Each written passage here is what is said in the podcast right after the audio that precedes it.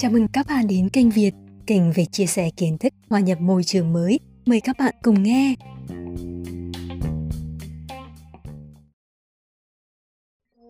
Ai là khán giả? Alo, anh có thể đi thay tôi chiều nay được không?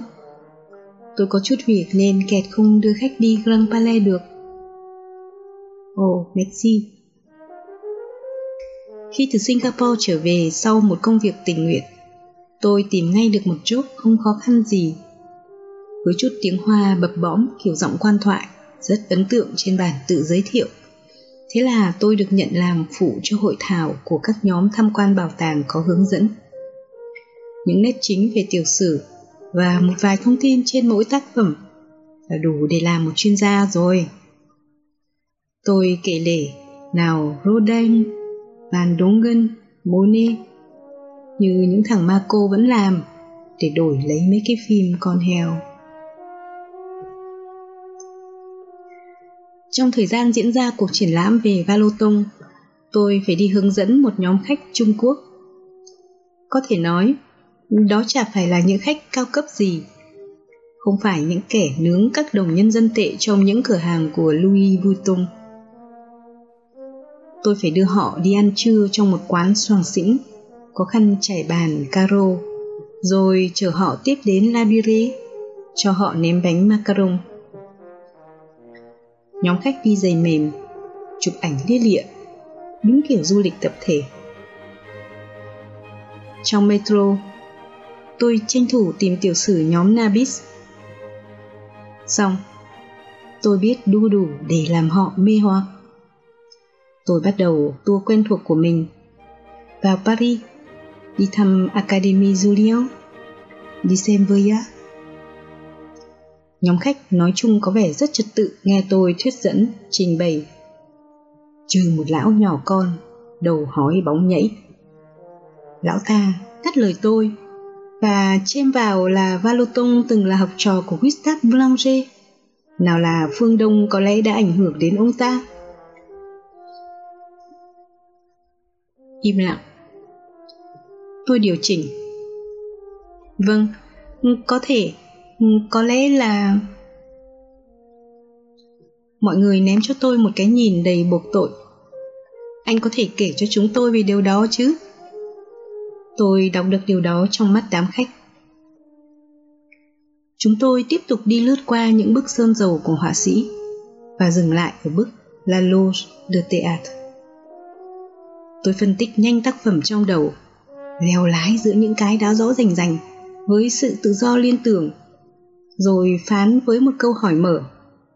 Đây, nhất là bức tranh này, nó đặt ra câu hỏi ai là khán giả, họ hay là chúng ta? Vâng, nhưng cái mà tôi chưa nói. Lão hói đầu rùa lại ngắt lời tôi với một giọng rõ ghét rằng Valoton là tác giả của hàng chục vở kịch, cũng có thể đó là một lúc mà ông ấy ghé qua nhà hát. Nhận xét này ném một sự mất tin tưởng hoàn toàn vào những bình luận của tôi. Tôi vẫn cố gắng nhã nhặn và tiếp tục công việc, nhưng cảm thấy họ không tôn trọng người hướng dẫn nữa Thậm chí một số khách còn tách hẳn ra để bình luận những bức tranh ở cuối phòng triển lãm. Cuối buổi dẫn khách, tôi bám gót lão hói đi vào toilet. Đảm bảo cho không ai nhìn thấy, tôi vỗ vai lão ta quay lại, tát cho lão một cái vào mặt. Ta chừng mắt nhìn tôi, năm ngón tay tôi in trên má lão như cái quạt màu hồng Tôi quay gót và đi tới chỗ lấy áo khoác của mình. Khi tôi bước ra, nhóm khách đang la lối. Tôi bị ngay hai viên cảnh sát tới sốc nách kéo đi, nên nhớ rằng Grand Palais cũng là trụ sở của cảnh sát nữa. Lạ thật, sao mà nghệ thuật với cảnh sát lại hay cùng chung mái nhà thế nhỉ? Tôi giả mặt ngơ ngác. Gì thế này? Sao lại thế? Sao lại tôi? Anh nói quái gì thế? Bằng chứng đâu? Một nhân viên an ninh được gọi tới và thế là hết. Bức tranh này đặt câu hỏi ai là khán giả, họ hay là chúng ta? Giờ thì tôi đã có câu trả lời. Khán giả thực thụ Đó chính là gã nhân viên an ninh, ngồi dí mắt cả ngày trên màn hình kiểm soát. Tôi ngồi mẫu cho Picasso. Phải kể ra chuyện này cũng ngượng thật. Mà không thể tin nổi đó là tôi nhé. Chưa kể là tôi đã không hề nằm phô ra cái kiểu như vậy. Trong hình nhìn tôi có vẻ không được tự nhiên lắm. Nói thẳng ra, trông như thằng PD. Hồi đó, tôi mới 23 tuổi. Tôi sống giữa khu Mujang và Van Bon, ở nhà bố mẹ, những người Ý nhập cư. Hiển nhiên tất cả mọi người trong khu đều biết danh Picasso. Người ta vẫn biết là đôi khi ông gặp đám thanh nữ ở chợ và mời họ làm mẫu cho ông vẽ. Tất nhiên là cũng có những người muốn thử xem sao. Hồi đó người ta thường gọi việc đó là picasting. Tôi cũng quen một cô gái đã từng ngồi mẫu cho Picasso. Nói chung đa số là gái thôi. Rồi thế quái nào mà cuối cùng nó lại rơi vào tôi. Cần phải nói là tôi có hình thể của một vận động viên đấu vật. Hồi năm 1971, khi tôi còn là một cậu nhóc, thể thao đã khá phổ biến. Người ta tổ chức các trận bóng cho bọn trẻ ở những hội phường. Ít bạo lực hơn, nhưng cũng không khác mấy trò của những thằng hề.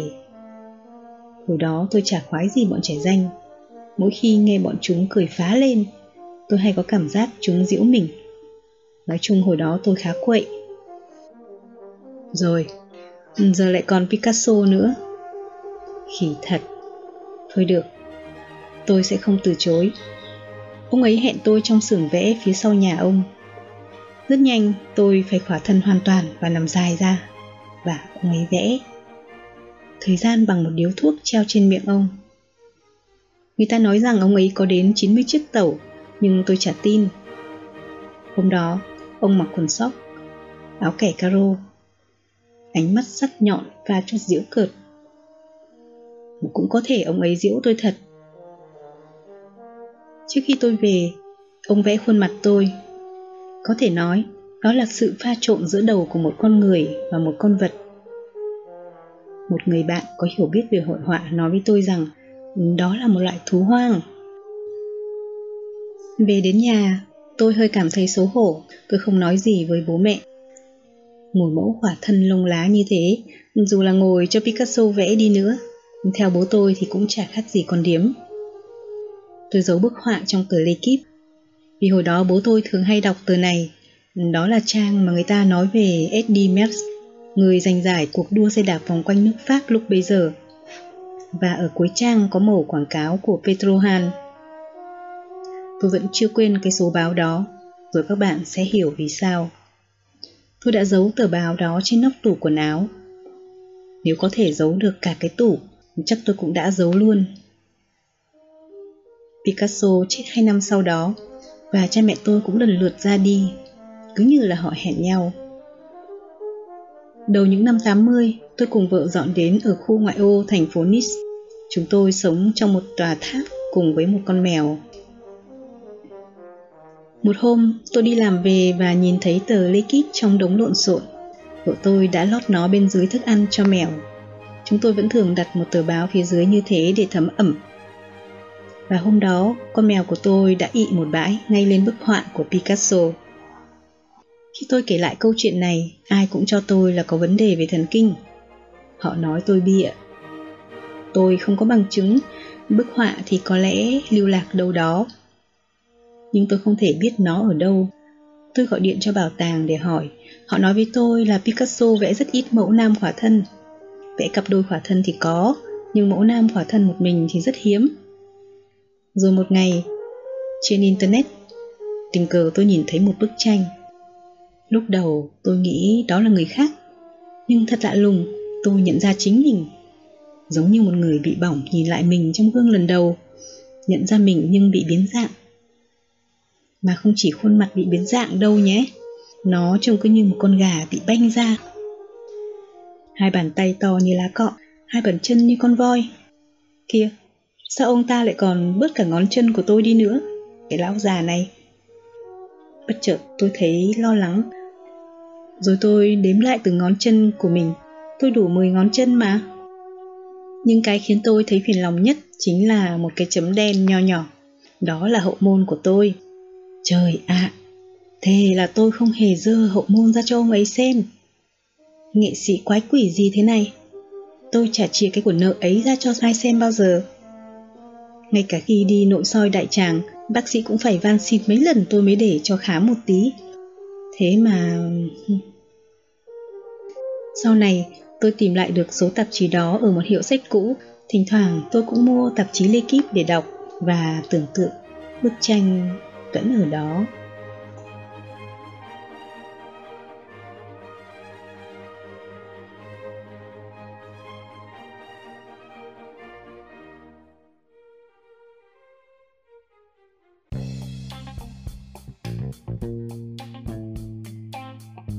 Xin chào các bạn, hẹn gặp lại các bạn trong các bản phát sóng tiếp theo của kênh Việt. Hãy đăng ký kênh và chia sẻ với người thân bạn bè của bạn nhé.